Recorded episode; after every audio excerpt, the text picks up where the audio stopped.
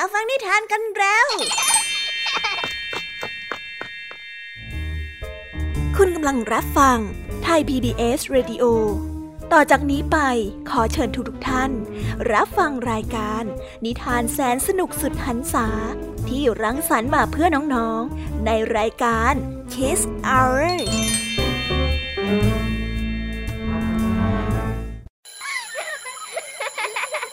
โรงเรียนเลิกแล้ว กลับบ้านพร้อมกับรายการ Kiss Hours โดยบรรยาชยโย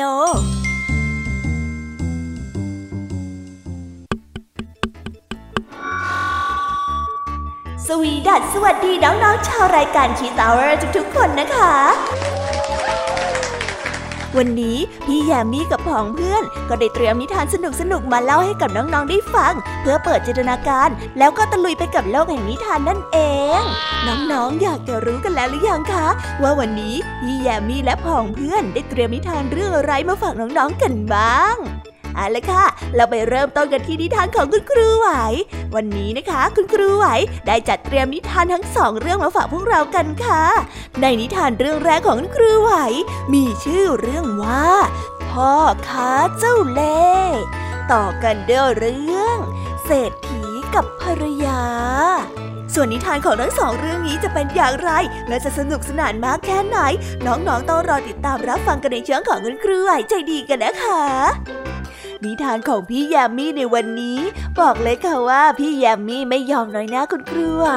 ได้จัดเตรียมนิทานทั้งสามเรื่องมาฝากน้องๆกัน และในนิทานเรื่องแรกที่พี่แยมมี่ได้เตรียมมาฝากน้องๆกันนั้น มีชื่อเรื่องว่า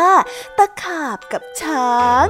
ต่อกันเด้อเรื่อง ยอดสมิงและปิดท้ายในนิทานเรื่องที่สามที่มีชื่อเรื่องว่า หมุนหมีเอาเงิน ส่วนนิทานทั้งสามเรื่องนี้จะเป็นอย่างไรและจะสนุกสนานมากแค่ไหน น้องๆต้องห้ามพลาด แล้วรอติดตามกันให้ได้เลยนะคะ กับนิทานทั้งสามเรื่องสามรสของพี่ยามีส่วนนิทานสุภาษิตในวันนี้ ลุงทองดีกับเจ้าจ้อยของเราก็ได้เตรียมสำนวนไทย ที่ให้ความสนุกสนานมาฝากน้องๆกันอีกเช่นเคยค่ะ และในวันนี้ลุงทองดีกับเจ้าจ้อย ก็ได้เตรียมสำนวนที่ว่า พูดจนลิงหลับมาฝากกัน ส่วนเรื่องราวและความหมายของคำคำนี้จะเป็นอย่างไร เรื่องราวจะสนุกและชวนปวดหัวมากแค่ไหน เราต้องไปติดตามรับฟังกันในช่วงของนิทานสุภาษิตจากลุงทองดี แล้วก็เจ้าจอยตัวแสบของพวกเรากันนะคะ นิทานของพี่เด็กดีในวันนี้ก็ได้จัดเตรียมนิทานมาฝากน้องๆกันอีกเช่นเคยในช่วงท้ายรายการค่ะ และในวันนี้นะคะพี่เด็กดีได้เตรียมนิทานเรื่อง เรื่องของฟางถ่านและถั่วมาฝากกัน ส่วนเรื่องราวของนิทานเรื่องนี้จะเป็นอย่างไร จะสนุกสนานมากแค่ไหน น้องๆ ห้ามพลาดเด็ดขาดเลยนะคะ ในช่วงท้ายรายการกับพี่เด็กดีของเราค่ะ โอ้โห เป็นยังไงกันบ้างล่ะคะ แค่ได้ยินแค่ชื่อเรื่องนิทานก็น่าสนุกแล้วใช่ไหมล่ะคะเด็กๆ พี่ยามีก็ตื่นเต้นอยากจะฟังนิทานที่น้องๆ รอฟังอยู่ไม่ไหวแล้วล่ะค่ะ งั้นเอาเป็นว่าเราไปฟังนิทานทั้งหมดเลยดีกว่าไหมคะ งั้น ถ้าน้องๆพร้อมกันแล้ว เราไปพร้อมกันเลยดีกว่านะคะสามสองหนึ่งไปกันเลย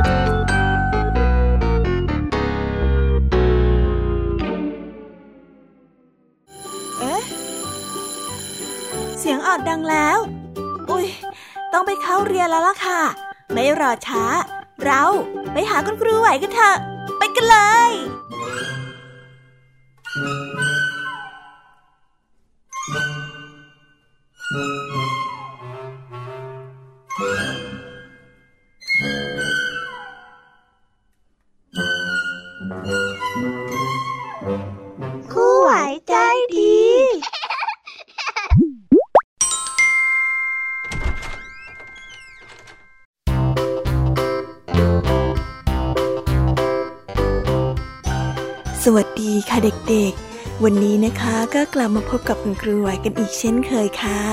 และแน่นอนนะคะ ว่ามาพบกับคุณครูไหวแบบนี้ ก็ต้องมาพบกับนิทานที่แสนสนุกด้วยกันทั้งสองเรื่อง และในวันนี้คุณครูไหวได้จัดเตรียมนิทานที่แฝงไปด้วยแง่คิดคติสอนใจมาฝากเด็กๆกันค่ะ และในนิทานเรื่องแรก ที่คุณครูไหวได้จัดเตรียมมาฝากกันนั้น มีชื่อเรื่องว่า พ่อค้าเจ้าเล่ห์ส่วนเรื่องราวจะเป็นอย่างไร และจะสนุกสนานมากแค่ไหน เราไปติดตามรับฟังพร้อมๆกันได้เลยค่ะ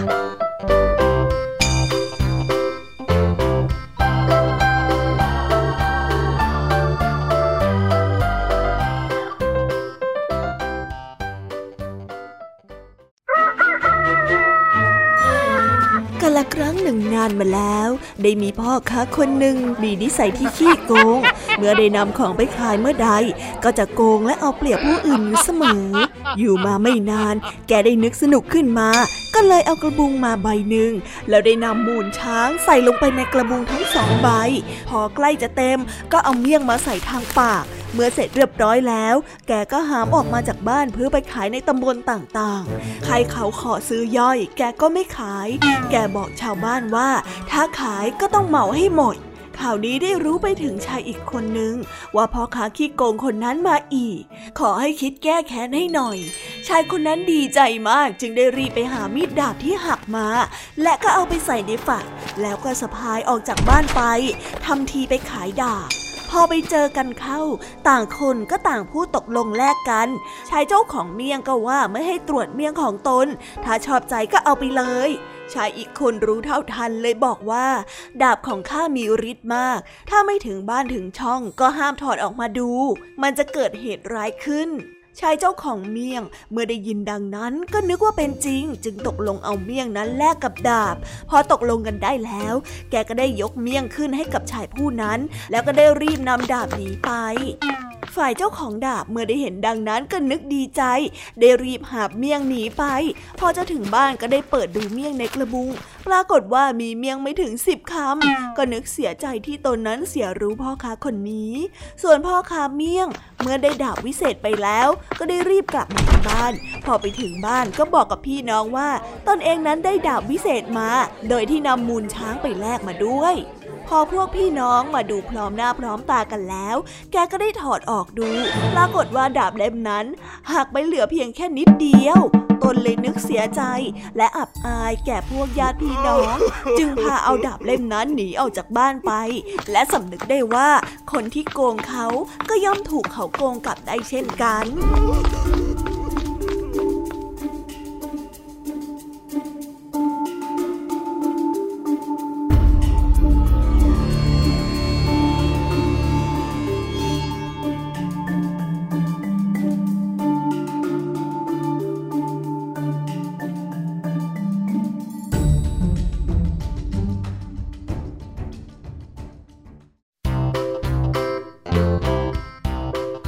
และก็จบกันไปเป็นที่เรียบร้อยแล้วนะคะสำหรับนิทานในเรื่องแรกของคุณครูไหว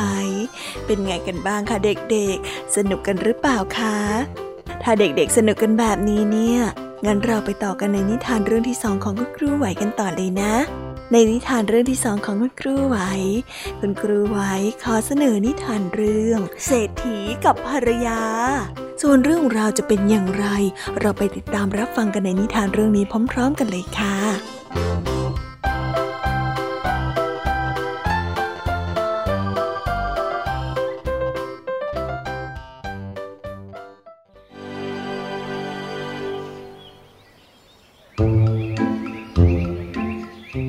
ละครั้งหนึ่งนานมาแล้ว มีสามีภรรยาคู่หนึ่ง เป็นผู้ที่มีทรัพย์สมบัติมากที่สุด แต่ตระกูลนี้นั้นไม่มีบุตรและธิดา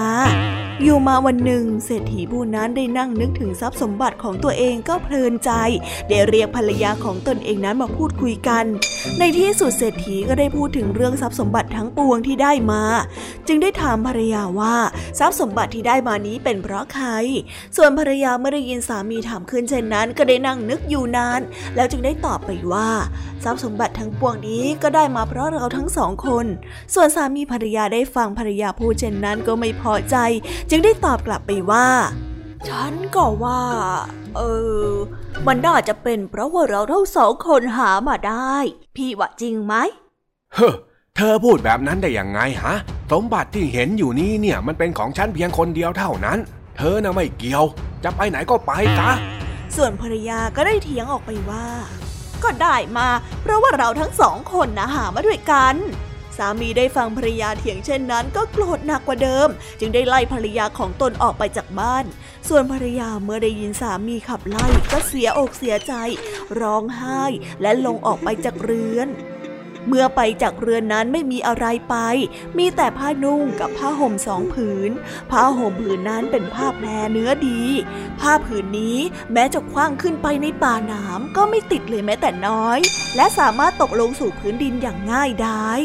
ในมือนั้นมีแหวนอีกวงหนึ่ง แหวนวงนี้เรียกว่า แหวนแก้วพานเมือง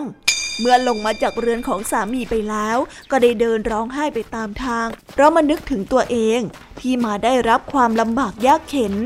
เดินนึกมาตามทาง หวนนึกถึงผ้าห่มผืนนั้น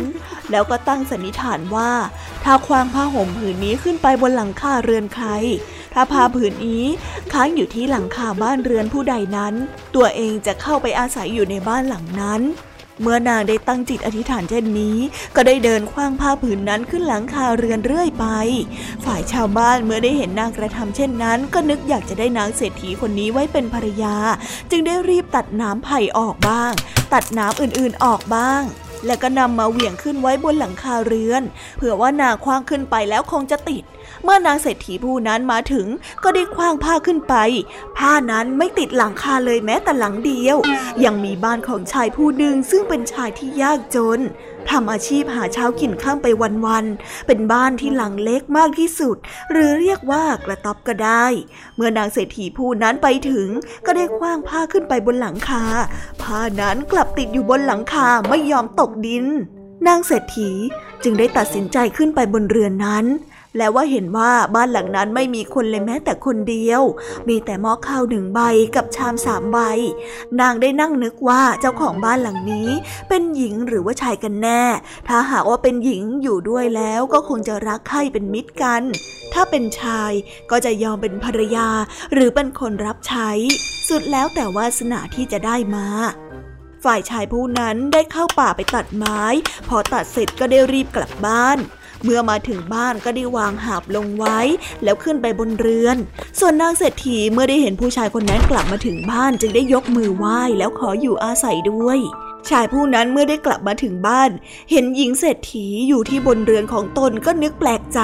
จึงตอบไปว่าจะอยู่ด้วยไม่ได้ เพราะว่าตัวเองนั้นเป็นคนจน ข้าวปลาก็ไม่ค่อยพอกิน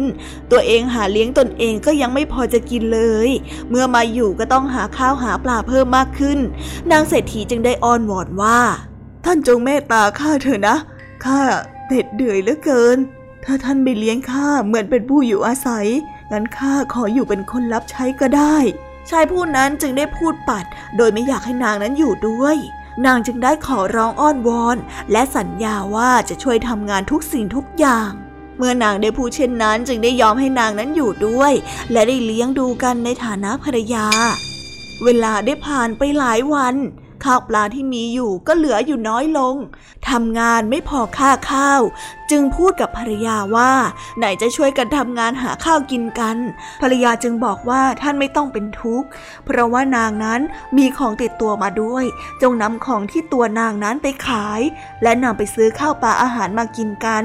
พูดแล้วนางจึงได้ถอดแหวนที่ติดตัวนางมา และส่งให้สามีใหม่ของเธอนั้นไปขาย ฝ่ายชายผู้นั้นได้รับแหวนจากภรรยา แล้วก็ไปเที่ยวขายในทุกบ้านเรือนชาวบ้านเมื่อได้เห็นแหวนวงนั้นมีค่าสูงมาก ก็ไม่อาจจะรับซื้อเอาไว้ได้ เพราะว่าไม่มีเงินพอซื้อ ชายผู้นั้นได้เที่ยวขายไปจนทุกบ้านเรือน ก็ไม่มีคนซื้อ จึงได้นึกไปว่า สิ่งของเขียวๆเหลืองๆนี้คงจะไม่มีประโยชน์อะไร แม้แต่จะแลกข้าวสารมาก็ไม่มีใครที่จะยินยอม เขาจึงได้นำแหวนวงนั้นคว้างและทิ้งเข้าไปในป่า พอคว้างเสร็จแล้วจึงได้เดินกลับมาที่บ้าน และบอกกับภรรยาว่า ไอ้ของเขียวเขียวเหลืองเหลืองไม่มีประโยชน์อะไร ขายให้ใครก็ไม่มีใครซื้อ แลกกับข้าวสารก็ไม่มีใครต้องการ เฮ้ย เสียเวลาจริง ๆ ภรรยาจึงได้ถามว่า เอาแหวนไปไว้ไหน สามีจึงได้บอกว่าคว้างทิ้งไปในป่าแล้ว เพราะว่าไม่มีประโยชน์อะไร ภรรยาจึงบอกสามีไปว่า นั่นเป็นแหวนที่มีค่ามาก เขาเรียกว่า ทองคำและแก้ว สามีจึงได้พูดขึ้นว่า อ๋อ ไอ้สิ่งเหลืองๆเขียวๆที่เรียกว่าทองคำกับแก้วนะหรอ บนภูเขาที่ข้าไปตัดฟืนน่ะมีเยอะแยะไปข้าเห็นมันเยอะแยะไปหมด เดี๋ยวพรุ่งนี้ข้าพาไปดูไปไหมล่ะภรรยาได้ยินสามีพูดขึ้นก็ดีใจ จึงได้ชวนสามีไปขนนำมาไว้ที่บ้าน และตั้งแต่นั้นสองสามีภรรยาคู่นี้ ก็เลยกลายเป็นเศรษฐีร่ำรวยที่สุดในหมู่บ้านแห่งนั้น ฝ่ายเศรษฐีสามีเก่าของนางก็ยากจนลงทุกที และเมื่อรู้ว่าภรรยาเก่าของตนนั้นไปได้สามีใหม่และร่ำรวยเป็นเศรษฐี จึงได้ไปลักเอาทรัพย์สมบัติของภรรยามาเป็นของตน ของเหล่านั้นก็ได้กลายเป็นก้อนหินไปจนหมด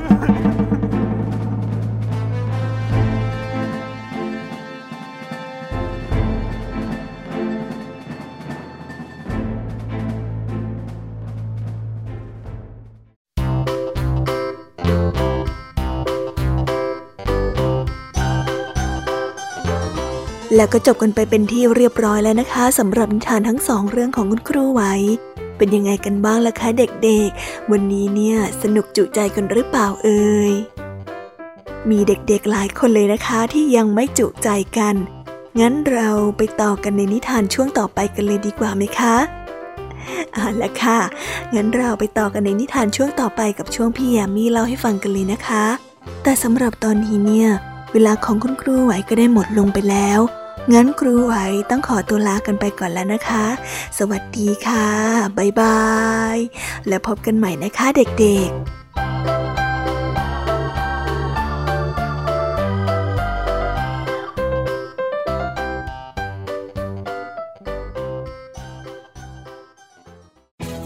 ไทย PBS ดิจิทัล Radio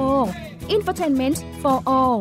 สถานีวิทยุดิจิทัล จากไทย PBS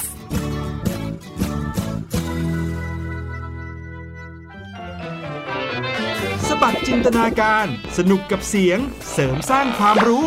ในรายการ เสียงสนุก ทุกวันจันทร์ถึงวันศุกร์เวลา 16 นาฬิกาถึง 17 นาฬิกาทางไทย PPS ดิจิตอล Radio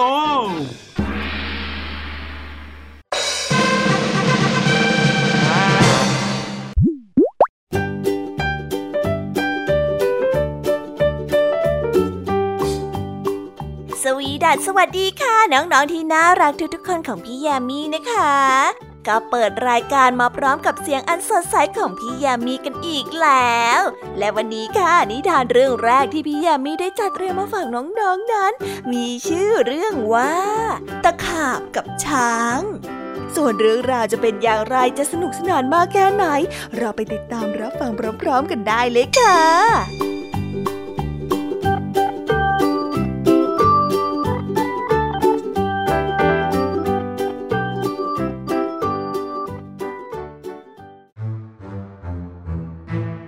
ยังมีตะขาบตัวใหญ่ตัวหนึ่ง อาศัยอยู่ในเกาะแห่งหนึ่งที่ตั้งอยู่ที่ท้องทะเล ตะขาบตัวนั้นกินช้างเป็นอาหารทุกวัน วันละตัววันละตัว จนกระดูกและงานั้นกองกันเป็นเขาอยู่มาวันหนึ่งมีนายสำเภาคนหนึ่งซึ่งเป็นคนที่ค้าขายอยู่ที่ท้องทะเล ได้แล่นเรือสำเภานั้นมาพบเกาะก็ดีใจ คิดอยากจะนำกระดูกช้างและงาช้างนั้นไปขายในเมือง เมื่อกลับมาถึงเมืองของตนเองแล้วก็ได้ชักชวนเพื่อนประมาณ 500 คน ได้แล่นเรือสำเภามา พอถึงเกาะต่างคนก็ต่างช่วยกันขนงาช้าง มาบรรทุกใส่เรือสำเภา และแล่นออกไปกลางท้องทะเลแต่ข่าวเมื่อได้กลับมาจากหาอาหาร มาถึงเกาะก็ได้เห็นกระดูกและงาช้างของตนนั้นหายไปเกือบหมด ก็ได้โกรธและคิดอยู่ในใจตัวเองว่า ใครกันนะ เป็นคนที่ลักลอบเอาไปจนหมด พูดแล้วก็ได้ยกศีรษะขึ้นดู จึงได้เห็นเรือสำเภาด้วยความโกรธจัดจึงได้กระโดดลงไปในทะเล และตามเรือสำเภาลำนั้นไปติดๆในทะเลนั้นมีปูตัวใหญ่ตัวหนึ่งได้อาศัยอยู่ เป็นเจ้าแห่งปูทั้งหลาย เมื่อถึงกำหนดครบเจ็ดวัน ก็ได้ขึ้นมาหาอาหารกินตามกำหนด เจ้าปูตัวใหญ่นี้ได้อ้าก้าม คอยจะดักจับสัตว์เพื่อเป็นอาหาร ในขณะที่นายสำเภาได้แล่นเรือหนีตะขาบก็ได้ลอดเรือเข้าไปที่ก้ามปูใหญ่นั้นตะขาบก็ได้ไล่ตามมาติดติดจึงได้เข้าไปที่ก้ามปูใหญ่เช่นกัน แต่ตัวของตะขาบนั้นใหญ่กว่าเรือสำเภาเมื่อไปกระทบกับก้ามปู ปูจึงได้รู้สึกว่ามีอะไรมาทบกับก้ามของตน จึงได้ลงมืองับก้ามไว้ในทันทีตะขาบเมื่อได้ถูกปูงับไว้ ก็พยายามดิ้นรน เพื่อจะเอาตัวรอดออกมาจากก้ามปู เมื่อตะขาบยิ่งดิ้นปูก็ยิ่งงับไว้เพื่อไม่ให้ขยับ ทั้งสองพยายามทำกันอยู่แบบนั้นเป็นเวลานาน ในที่สุดตาขาบก็หลุดออกไปได้ด้วยความเจ็บปวด และหมดความสามารถที่จะติดตามเรือสำเภานั้นต่อไปได้ จึงจำใจต้องกลับไปยังเกาะของตนที่เคยอาศัยอยู่ แล้วก็ขึ้นไปหาพระฤาษีได้เล่าเรื่องที่ตนเองนั้นถูกปูหนีบให้กับพระฤาษีได้ฟัง เพื่อขอความช่วยเหลือ พระฤาษีได้กล่าวว่า เราช่วยท่านไม่ได้ ท่านจะต้องเสียชีวิต แต่อาการของท่านนั้นจะเสียชีวิตไปวันละปล้อง ตามที่ปูได้หนีบเอาไว้ตะขาบเมื่อได้หมดหนทางที่จะแก้ไขแล้ว ก็ต้องนอนรอความตาย วันคืนได้ล่วงเลยไป ปองที่ปูนั้นหนีบเอาไว้ก็เหลือน้อยลงทุกที ในที่สุดตะขาบก็ได้เสียชีวิตลงฤาษีก็ช่วยไม่ได้ งาช้างก็ได้หายไป เกาะที่อยู่อาศัยก็ต้องกลายเป็นเกาะช้าง เพราะเป็นคำกล่าวอ้างของพระฤาษีจึงได้เรียกกันมาจนถึงทุกวันนี้ว่าเกาะช้าง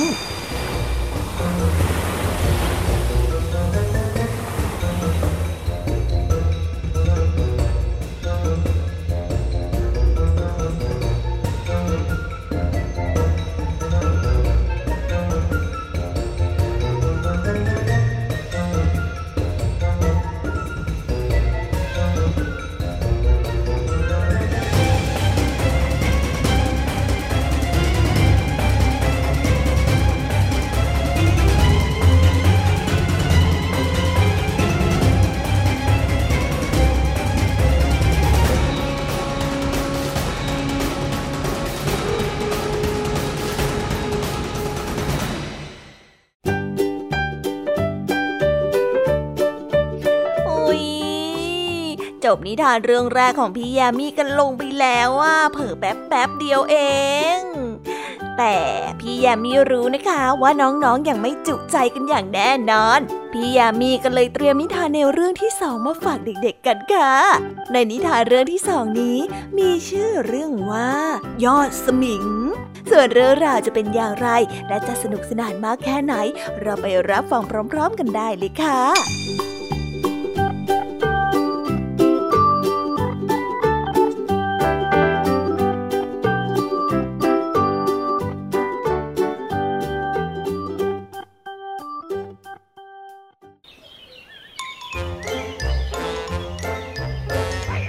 นายยอดเป็นผู้ที่มีร่างกายที่แข็งแรง ตามเนื้อตามตัวนั้นมีแผลอยู่หลายแห่ง และยังมีสิ่งที่แปลกกว่าคนอื่นทั้งหลายอีก นั่นก็คือที่ก้นของเขามีหางงอกออกมา ยาวราวๆหนึ่งคืบ ซึ่งเป็นที่สนใจของชาวบ้านทุกๆคน เรื่องหางของนายยอดนี้ไม่ได้มีแต่กำเนิด แต่มาเกิดขึ้นภายหลังที่เมื่อนายยอด เกิดมามีร่างกายที่สมบูรณ์แข็งแรง เหมือนกับเด็กทั้งหลายที่อยู่มาได้จนถึงอายุ 16 ปี พ่อของเขายังนำเขาไปฝากให้เล่าเรียนวิชากับอาจารย์ใกล้ สมภารใกล้องค์นี้เป็นที่นับถือของคนทั้งปวง เพราะท่านนั้นมีวิชาความสามารถ จะเรียกเสือมาให้ดูก็ได้ และจะใช้เสือให้ไปไหนๆตามใจก็ได้เหมือนกัน เหมือนดังสุนัขที่เลี้ยงไว้ จนรู้ภาษาของคน เพราะท่านนั้นมีน้ำมันสมิง ซึ่งเสือนั้นกลัวมากเพราะด้วยเหตุนี้จึงได้พานายยอดนั้นไปฝากให้เป็นสิทธิ์ สมภารใกล้รักนายยอดมาก เพราะเป็นเด็กที่ฉลาดและสอนง่าย ไม่เกเรเหมือนดังคนอื่นๆ ท่านสมภารใกล้จะไปไหน นายยอดก็ไปด้วย ถ้านายยอดไม่ไปกับท่าน ท่านก็ต้องสั่งนักสั่งหนาว่าไม่ให้นายยอดนั้น ขึ้นไปค้นอะไรที่พานหัวนอนของท่านเป็นอันขาด อยู่มาวันหนึ่งท่านสมภารใกล้ ได้รับนิมนต์จากชาวบ้าน ให้ไปฉันเช้าและเพในที่แห่งหนึ่ง พร้อมด้วยลูกวัดทั้งหลาย ท่านจึงได้ให้นายยอดนั้นอยู่เฝ้าวัด และสั่งไม่ให้ไปค้นหาอะไรบนพานหัวนอนของท่านเหมือนเช่นเคย เมื่อสมภารใกล้และลูกวัดนั้นได้ไปกันหมดแล้วนายยอดจึงได้นึกในใจว่า ท่านอาจารย์คงจะมีของอะไรดีที่หัวนอนของท่านเป็นแน่ เพราะท่านนั้นจะไปไหนก็ต้องสั่งเราทุกครั้ง ไม่ให้ขึ้นไปค้นอะไรบนหัวนอน วันนี้จะต้องไปดูให้ได้ว่านั่นคืออะไรนายยอดจึงได้ตัดสินใจเข้าไปในห้อง พอเข้าไปในห้อง จึงได้เห็นว่ามีตลับอยู่ในพานข้างๆของหมอน ที่หนุนศีรษะอยู่ตลับหนึ่งจึงได้เปิดออกดู และเห็นว่าเป็นขี้ผึ้งสีเขียวๆจึงได้ยกมาดม กลิ่นนั้นเป็นกลิ่นเหม็นเขียวนิดๆจึงได้นึกว่าเป็นขี้ผึ้งเมตตามหานิยมของอาจารย์ จึงได้ควักออกมาทาที่ปาก ทันใดนั้นจึงได้เกิดขนขึ้นตามตัวเป็นขนสีเหลืองๆดำๆทั่วทั้งตัว และได้หารู้ไม่ว่าขี้ผึ้งที่ทานั้นเป็นน้ำมันสมิง ซึ่งท่านสมพันธ์ใกล้ระวังไปที่สุด เพราะว่าถ้าใครนำไปทาตัวก็จะกลายเป็นเสือไปได้ แล้วนายยอดก็ลืมตัว ด้วยอำนาจของขี้ผึ้งน้ำมันสมิงทำให้นายยอดกลายเป็นเสือสมิงไปเสียได้นายยอดจึงได้วิ่งและกระโดดลงมาจากวัด เดินสีขาเหมือนเสือและเข้าไปในป่าไป ท่านสมภารใกล้กลับมา ก็ได้เห็นว่าประตูห้องนั้นยังเปิดอยู่ และตลับน้ำมันสมิงก็ได้เปิดทิ้งไว้อยู่ข้างๆท่านสมภารใกล้จึงได้รู้ทันทีว่านายยอดนั้นได้เข้ามาซุกซน และเปิดน้ำมันสมิงทาแล้ว และตอนนี้ก็ได้กลายเป็นเสือสมิงไปแล้วด้วย ท่านได้ตกใจมากและสั่งให้ลูกวัดทั้งหมดได้ออกตามหา และให้ไปบอกพ่อของนายยอดเพื่อที่จะมาเล่าความจริงให้ฟัง พ่อของนายยอดถึงกับร้องไห้ด้วยความรักลูก แต่ท่านสมภารใกล้พูดว่า ท่านจะลองออกติดตามดู บางทีก็อาจจะมีหวังพบตัวบ้าง แล้วท่านจึงได้สั่งพระลูกวัด และพ่อของนายยอดไปว่า งั้นเดี๋ยวอาตมาจะทาน้ำมันสมิงแล้วออกติดตามหานายยอด ถ้าหากว่ามีเสือมาที่วัดแล้วก็ ขอให้พวกท่าน เอาไม้คานตีเสือนั้นด้วยนะ ไม่ต้องเกรงใจ เพราะว่านั่นน่ะเป็นวิธีเดียวที่จะทำให้พวกเรากลับคืนร่างเดิม แล้วท่านก็ได้ควักน้ำมันสมิงมาทาที่ตัวของท่าน ตัวของท่านได้กลายเป็นเสือตัวใหญ่น่ากลัว แล้ววิ่งเข้าไปในป่า เวลาได้ล่วงเลยมาประมาณหกเดือนกว่าแล้ว นับจากที่ท่านสมภารได้กลายเป็นเสือ อยู่มาวันหนึ่งเป็นเวลาเย็น พระลูกวัดได้เห็นมีเสือวัดอยู่สองตัว ที่แปลกกว่าเสือธรรมดาธรรมดา เสือที่มานี่มีหางที่สั้น ก็เข้าใจไปว่าเป็นสมภารใกล้และนายยอดสิทธิ์ของเขาได้กลับมา แต่ก็ไม่มีพระองค์ใด กล้าที่จะเอาไม้คานเข้าไปตีเสือตัวนั้นตามที่อาจารย์ได้สั่งเอาไว้พระจึงได้ไปตามพ่อของนายยอดมา พ่อของนายยอดเชื่อว่านั่นเป็นลูกของเขาเป็นแน่ จึงได้เข้าไปและเอาไม้คานตีเสือนั้นตัวละหนึ่งที ทันใดนั้นขนที่งอกออกมาอยู่ตามลำตัวก็หลุดล่วงไป ร่างนั้นก็ได้กลับกลายเป็นคนดังแต่ก่อนแต่หางก็ยังคงอยู่ พระลูกวัดเห็นว่าเป็นอาจารย์ก็จำได้นำจีวรและสบงมานุ่งห่มให้ และได้พาขึ้นไปบนวัด ท่านจึงได้เล่าให้กับพ่อของนายยอดได้ฟังว่า ท่านนั้นออกติดตามนายยอดไปเจ็ดวันจึงได้ไปพบเสือป่า และได้ถามเสือป่าไปว่า มีเสือสมิงเข้ามาที่นี่บ้างหรือไม่ แต่นางเสือนั้นก็ไม่ยอมตอบพระอาจารย์จึงได้เดินหาไปเรื่อยๆ จนหิวโหยและหมดแรง จึงต้องกินเปลือกไม้และใบไม้เป็นอาหาร จึงได้เดินทางไปต่อถึงเขาลูกใหญ่ลูกที่หนึ่ง ข้างหลังเขานั้นเป็นที่ราบ มีหมู่บ้านและผู้คนอาศัยอยู่ทำมาหากินโดยการเลี้ยงวัว เลี้ยงควาย หมู เป็ดและไก่มากมาย ท่านจึงได้ไปพบสมิงยอดที่กำลังกินหมูของชาวบ้านอยู่ที่ตีนเขานั้น พอสมิงยอดได้เห็นอาจารย์ ก็ได้รีบวิ่งหนีไปโดยเร็ว ท่านจึงได้ออกติดตามไปพบกับเสือป่า ก็ได้ให้เสือป่านั้นติดตามไปด้วย จนไปพบสมิงยอดที่อยู่ใกล้กับถ้ำแห่งหนึ่ง ท่านจึงได้ให้เสือป่าผู้นั้นเฝ้าปากถ้ำเอาไว้ แล้วท่านก็ได้เข้าไปในถ้ำกัดสมิงยอดเสียหลายครั้ง จนสมิงยอดนั้นยอมพ่ายแพ้และไม่ต่อสู้ด้วย จึงได้พากันเดินทางกลับมาที่วัดเป็นเวลาหกเดือนกว่า ท่านได้กล่าวต่อไปว่า เป็นเคราะห์ดีที่สมิงยอดนั้นไม่กินเนื้อมนุษย์ ถ้าได้กินเนื้อมนุษย์ไปแล้ว ก็คงจะไม่กลับมาเป็นคนง่ายแบบนี้และจะดุร้ายกว่านี้มากอีกด้วย แต่ณเวลานี้ท่านสมภารใกล้ได้เสียชีวิตลงไปแล้ว เหลือแต่นายยอดที่มีหางดังกล่าวอยู่ และพวกลูกหลานของนายยอดจึงได้ใช้ชื่อนามสกุลว่ายอดสมิงสืบกันมาจนถึงทุกวันนี้ค่ะ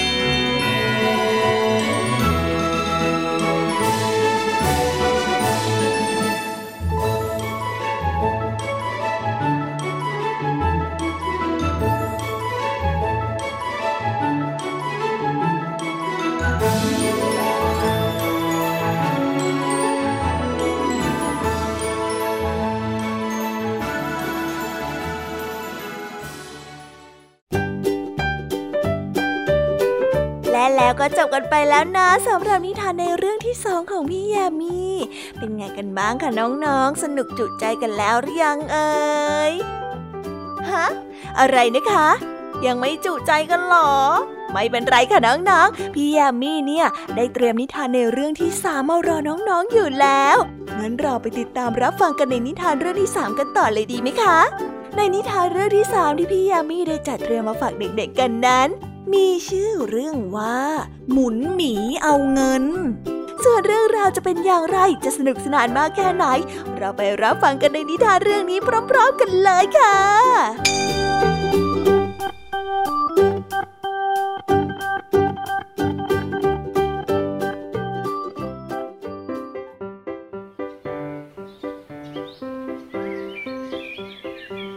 มีชายคนหนึ่งต้องการเดินทางไปซื้อของบางอย่าง ในสมัยนั้นยังไม่มีธนบัตรพิมพ์ขึ้นอย่างทุกวันนี้ เงินตราที่ใช้กันอยู่ก็เป็นรูปร่างง่าย ๆ เช่นเงินกลมๆหรือว่าหอยเป็นต้น เมื่อต้องการที่จะซื้อหาสิ่งใดก็ต้องใช้ผืนผ้าผืนเล็กๆ เก็บเงินเหล่านั้น และพกติดตัวไปด้วย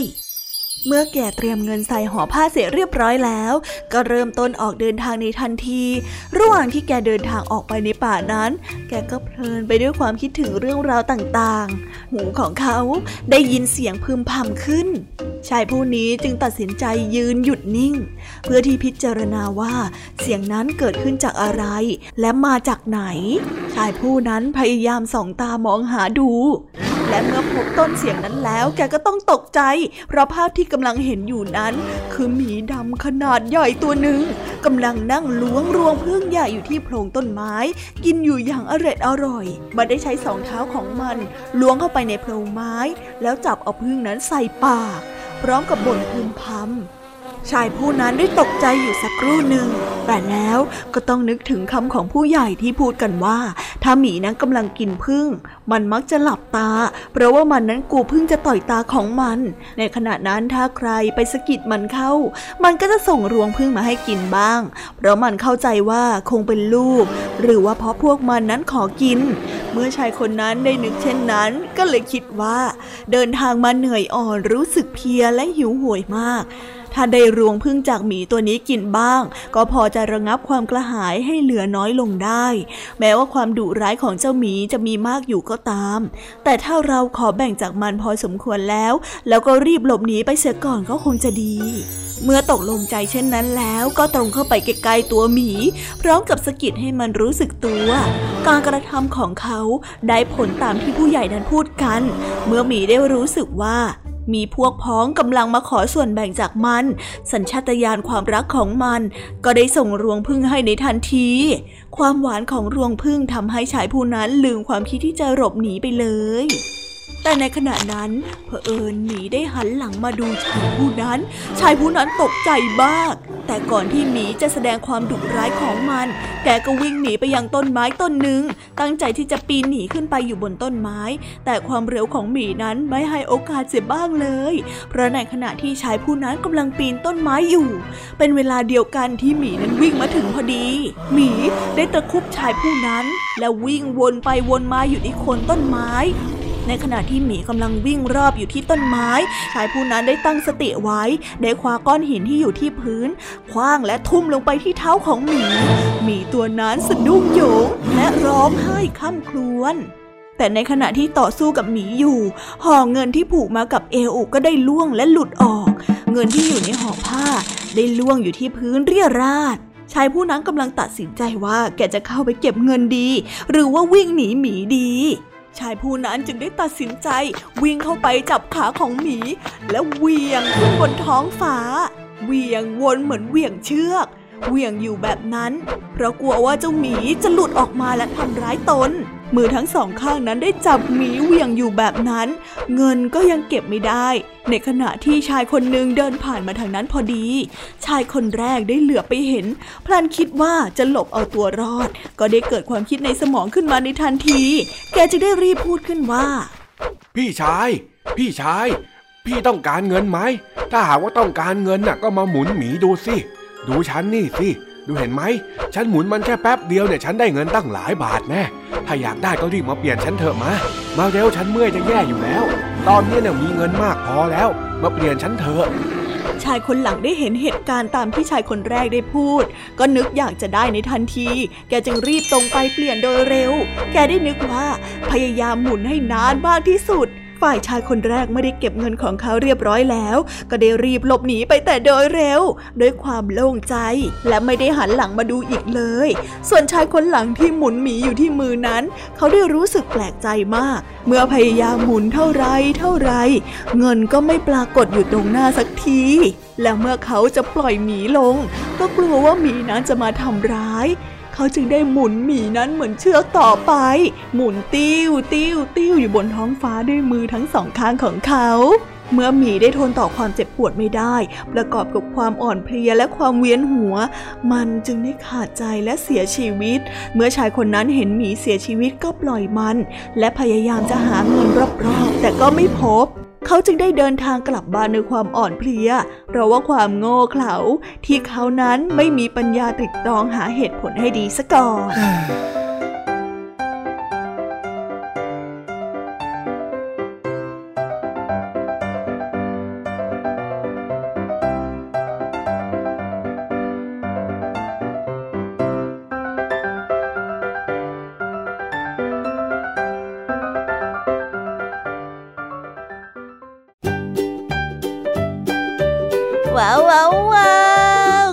ไปเป็นที่เรียบร้อยแล้วนะคะสำหรับนิทานของพี่ยามีเป็นไงกันบ้างคะเด็กๆ ได้ข้อคิด หรือว่าคติสอนใจอะไรกันไปบ้าง อย่าลืมนำไปเล่าให้กับเพื่อนๆที่โรงเรียนได้รับฟังกันด้วยนะคะ แต่สำหรับตอนนี้เนี่ยเวลาของช่วงพี่ยามีเล่าให้ฟังก็หมดลงไปแล้วล่ะค่ะ พี่ยามีก็ต้องขอส่งต่อน้องๆ ให้ไปพบกับลุงทองดีแล้วก็เจ้าจ้อยในช่วงต่อไปกันเลย เพราะว่าตอนนี้เนี่ยลุงทองดีกับเจ้าจ้อยอะบอกว่าให้ส่งน้องๆมาในช่วงต่อไปเร็ว อยากจะเล่านิทานจะแย่แล้วเอาละค่ะงั้นพี่แยมมี่ต้องขอตัวลากันไปก่อนแล้วนะคะ เดี๋ยวกลับมาพบกันใหม่บ๊ายบาย ไปหาลุงทองดีกับเจ้าจอยกันเลยค่ะ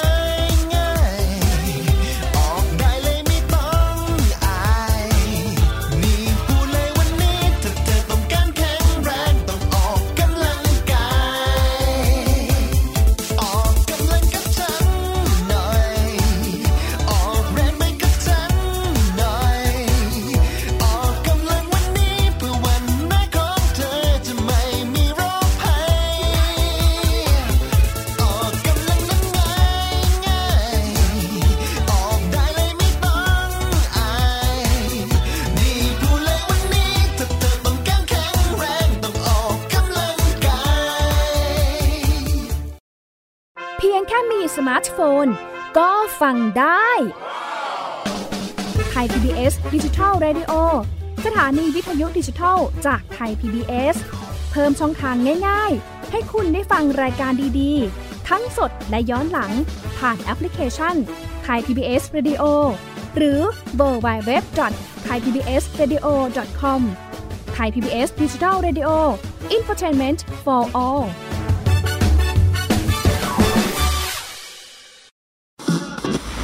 PBS Digital Radio Infotainment for All สถานีที่คุณได้ทั้งสาระและความบันเทิงบนขึ้นระบบดิจิทัล ทุกวัน 6 โมงเช้าถึง 3 ทุ่ม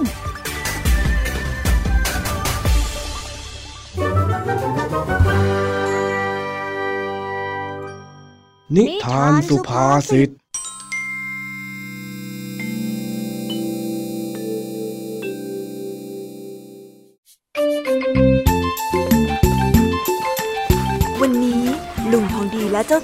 มาเดินตลาดเพื่อซื้อกับข้าวตามปกติ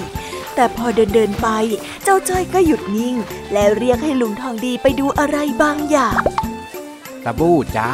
สบู่วิเศษ ฟอกได้ทุกโรค รักษาได้ทุกอาการ แถมยังกลิ่นหอมชื่นใจ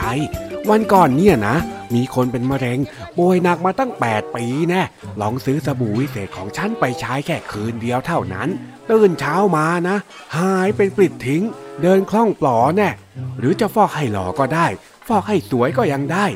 รับรองว่าใช้แล้วเนี่ย ผิวจะสวยจะหอม หรือจะเอาไว้ฟอกหัวเพื่อให้เรียนเก่งๆก็ยิ่งได้เข้าไปใหญ่ นี่นะไอ้เขียวหลานยายจวบที่เพิ่งซื้อไปใช้น่ะ ทำข้อสอบได้คะแนนสูงสูงที่สุดในห้อง หนูหนูๆน้องๆคนไหน หรือพ่อแม่ผู้ปกครองคนไหน อยากจะซื้อเก็บไว้ใช้ติดบ้าน ก็เดินมาถามไทยกันได้นะจ๊ะ เร่เข้ามาจ้า เร่มาดูสบู่วิเศษจ้า ลุง ลุง ลุง ลุงทองดีจ้อยอยากได้สบู่วิเศษอะ ดูสิสบู่อะไรก็ไม่รู้สุดยอดไปเลย เองจะเอามาทำไมฮะไอ้จ้อย ที่บ้านเรานี่ก็มีสบู่ตั้งเยอะแยะเนี่ย ก็จอยได้ยินพ่อค้าบอกว่าฟอกหัวแล้วก็เรียนเก่งได้คะแนนดีจอยอะอยากได้คะแนนดีๆกับเขาบ้างอะลุงทองดีซื้อให้จอยหน่อยนะนะนะนะถ้าลุงซื้อให้จอยอะจอยสัญญาเลยว่าจอยจะตั้งใจเรียน นี่ไอ้จ้อย ของแบบนั้นน่ะมันมีด้วยหรือไงฮะไปเชื่อได้อย่างไง คนเขาจะขายเขาก็พูดไปเรื่อย ดูสินะพูดจนลิงหลับหมดแล้ว ฮะ พูดจนลิงหลับ คืออะไรเหรอลุง สำนวนเหรอจ๊ะทำไมมันฟังดูแปลกๆอย่างนี้อะพูดจนลิงหลับเนี่ยมันเป็นสำนวนที่หมายถึง พูดจนผู้ฟังเคลิบเคลิ้มไปหมด กระทั่งลิงที่ไม่อยู่นิ่งมาได้ยินแล้วยังต้องเผลอหลับยังไงล่ะอ้าว อย่างนี้ก็หมายความว่าลุงทองดีหาว่าจอยเป็นลิงเหรอเนี่ย เออ ข้าวว่าก็ประมาณนั้นนั่นแหละ ไม่ใช่ก็ใกล้เคียงแล้ววะ ดูสินะเชื่อไปได้ยังไงฮะ สบู่ที่ฟอกแล้วจะเรียนเก่งนะ่ะ ถ้าเองพิจารณาสักนิดหนึ่งเองน่าจะเข้าใจหน่อยนะว่ามันไม่ใช่เหตุผลที่เชื่อมโยงกันนะแต่จอยอยากเรียนเก่งกว่านี้นี่นาทำไมลุงเท่านี้ต้องขัดขวางความฝันของจอยด้วยอะอยากเรียนเก่งนะมันไม่ผิดหรอก แต่ไอการที่จะใช้วิธีผิดผิดๆ แถมยังเป็นวิธีที่ไร้เหตุผลเนี่ย มันไม่ได้ทำให้เองเข้าใกล้คำว่าเก่งเลย มีความรู้เนี่ยต้องเอาไว้ป้องกันตัวสิ ไม่ใช่มีแล้วยังจะโดนคนอื่นเขาหลอกเอาได้ ก็จอยอยากเรียนเก่งอะฮู้ดูสิ แล้วอย่างเงี้ยจะเรียนเก่งขึ้นได้ยังไงกันอะ เอาอย่างนี้ก็แล้วกัน เดี๋ยวข้าเนี่ยจะเล่านิทานให้เองฟังสักเรื่องหนึ่งจริงเหรอจ๊ะ เย้ดีใจจังเลย กาละครั้งหนึ่งนานมาแล้ว มีชายคนหนึ่งที่เป็นคนหูเบา เชื่อคนง่าย ใครบอกอะไรก็เชื่อไปซะหมด วันหนึ่งเขาคิดที่จะตัดต้นไม้ใหญ่ที่หลังบ้าน แต่เขาไม่รู้ว่าจะใช้อะไรตัด เพราะว่าต้นไม้ต้นนั้นน่ะใหญ่โตเหลือเกิน เขาจึงได้เดินไปถามคนตาบอด คนตาบอดก็บอกเขาว่า เพียงแค่ใช้มือทุบ ต้นไม้นั้นก็หักได้แล้ว ขอเพียงให้เขามีจิตใจที่แน่วแน่ก็เพียงพอ ด้วยความหูเบา เขาจึงลองใช้มือทุบต้นไม้ใหญ่ต้นนั้น ปรากฏว่าเขาก็ได้รับความเจ็บปวดเป็นอย่างมาก จึงได้รู้ว่าการกระทำแบบนี้ย่อมไม่สำเร็จ เขาจึงไปถามทหาร และทหารก็บอกเขาว่า ให้ใช้ดาบฟัน ฟันให้ถูกที่ถูกเวลา เพียงแค่นี้ก็จะสามารถตัดต้นไม้นี้ได้ เขาจึงได้ยืมดาบของทหาร และนำดาบนั้นไปฟันต้นไม้นั้น แต่ฟันยังไงก็ฟันไม่เข้า จนดาบเริ่มบินแล้วหักในที่สุด เขาจึงต้องเสียเงินซื้อดาบให้กับทหารใหม่อีกเล่ม เขาต้องผิดหวังถึงสองครั้งสองครา จนท้ายที่สุดเนี่ย ต้นไม้ก็ยังตั้งอยู่ตรงนั้น มือของเขาก็เจ็บ และเงินของเขาก็ไม่เหลือ เพราะการเชื่อคำแนะนำของผู้อื่นโดยไม่สนใจเหตุผล รู้อย่างนี้แล้ว เองยังจะเชื่อพ่อค้าขายสบู่อีกไหมฮะไอ้จ้อย เออ คงไม่เชื่อแล้วล่ะจ้ะคิดคิดๆดูแล้วสบู่ที่ไหนจะทำให้เรียนเก่งกันและน่าลึงทางดีเนาะก็นั่นนะสิเฮ้ยคิดแบบเนี้ยน่ะดีแล้ว จะได้ไปซื้อของแล้วก็รีบกลับบ้านกัน แต่เดี๋ยวสิจ้ะลุง นั่นนั่นนั่นนั่นยาสีฟันที่ฟอกให้ฟันขาวจั๊วตั้งแต่ครั้งแรกที่แปลงอุ้ยใจไปดูก่อนนะจ๊ะอ้าวไอ้นี่ข้าเพิ่งจะสอนเมื่อตะกี้เปลี่ยนจากสบู่ไปดูยาสีฟันอีกแล้ว เฮ้ยจริ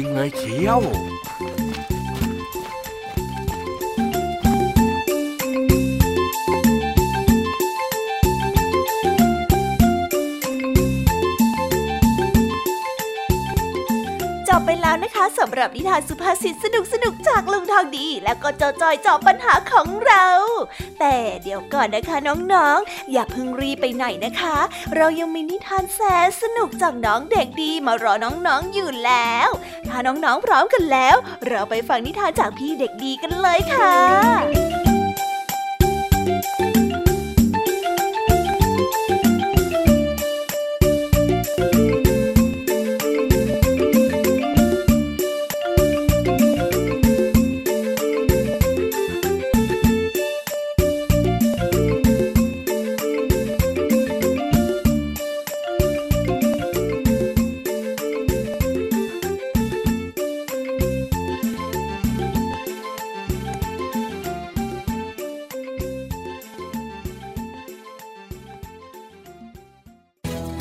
ไทย PBS ดิจิทัล Radio Infotainment for All สถานีวิทยุดิจิทัล จากไทย PBS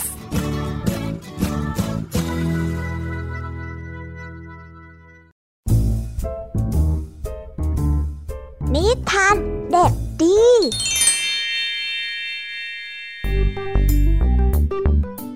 สวัสดีครับน้องๆ วันนี้ก็กลับมาพบกับพี่เด็กดีกันอีกแล้ว และแน่นอนว่ามาพบกับพี่เด็กดีแบบนี้ ก็ต้องกลับมาพบกับนิทานที่แสนสนุกกันในช่วงท้ายรายการ และวันนี้นะครับ พี่เด็กดีก็ได้เตรียมนิทานเรื่อง เรื่องของฟางถ่านและถั่วมาฝากกัน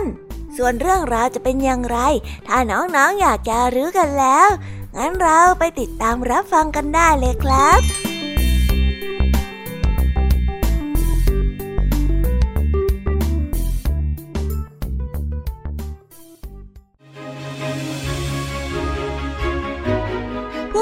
คนหนึ่งกำลังต้มถั่ว เธอได้ใช้ฟางเป็นเชื้อเพลิงในการจุดไฟ แล้วฟางเส้นหนึ่งก็ตกลงมาที่พื้น จากนั้นเธอก็เทถั่วลงไปในหม้อ และแล้วป๊อกเสียงถั่วเมล็ดหนึ่งได้ตกลงที่พื้นใกล้ๆกับฟาง จากนั้นถ่านก็ได้กระโดดหนีไฟมารวมวงกับฟางและถั่ว เสียงดังแกรก ฟางถั่วและถ่าน ดีใจกับตัวเองที่หนีไฟที่จะทำร้ายพวกมันออกมาได้ พวกมันได้วิ่งหนีออกจากประตูบ้านไป และไม่หยุดวิ่งจนกระทั่งมาถึงลำธารแห่งหนึ่ง แต่ก็ไม่มีสะพานที่จะข้ามลำธารนนั้นไป ดังนั้นฟางจึงได้นอนลง และให้ถั่วกับถ่านนั้นเดินข้ามตัวเองไป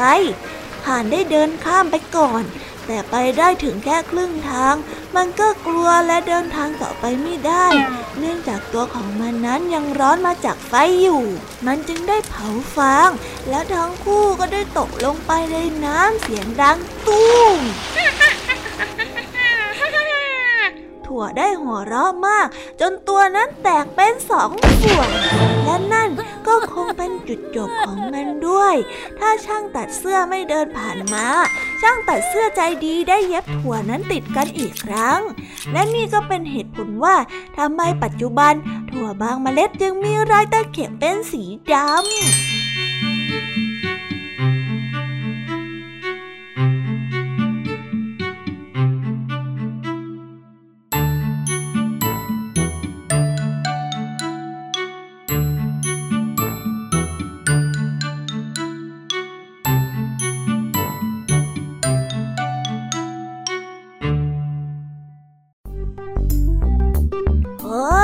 แล้วก็จบกันไปเป็นที่เรียบร้อยแล้วนะครับสำหรับนิทานของพี่เด็กดีในวันนี้ เป็นยังไงกันบ้างล่ะครับน้องๆ สนุกกันหรือเปล่าเอ่ยถ้าน้องๆสนุกกันแบบนี้ เอาไว้วันหลังพี่เด็กดีจะจัดเตรียมนิทานที่แสนสนุกแบบนี้มาฝากกันอีกนะครับ แต่สำหรับวันนี้เวลาของพี่เด็กดีก็หมดลงไปแล้ว พี่เด็กดีก็ต้องขอตัวลาน้องๆกันไปก่อน แล้วพบกันใหม่นะครับ สวัสดีครับ บ๊ายบาย เป็นเด็กดีของคุณพ่อคุณแม่นะครับ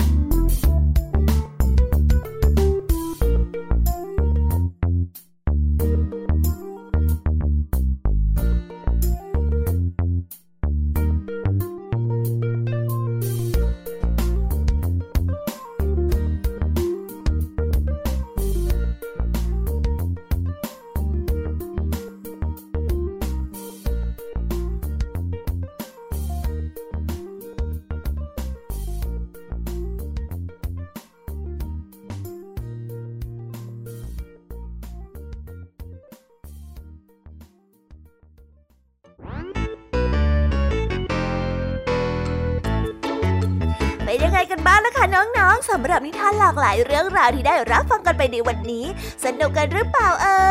ยหลากหลายเรื่องราวที่ได้นำมาเนี่ย บางเรื่องก็ให้ข้อคิดสะกิดใจ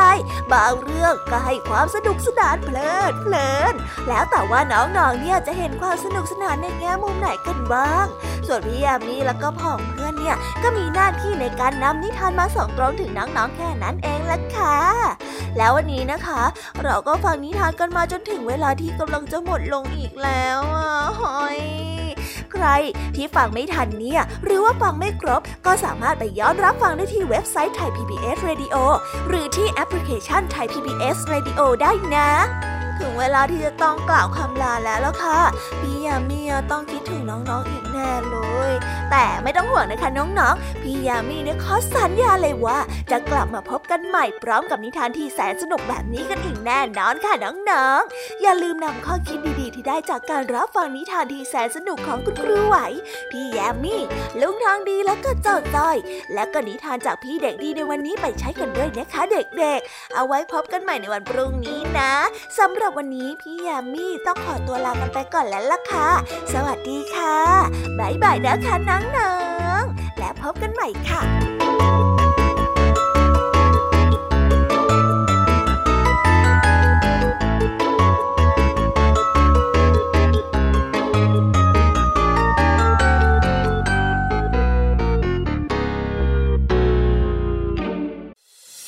ติดตามรับฟังรายการย้อนหลังได้ที่เว็บไซต์และแอปพลิเคชันไทย PBS Radio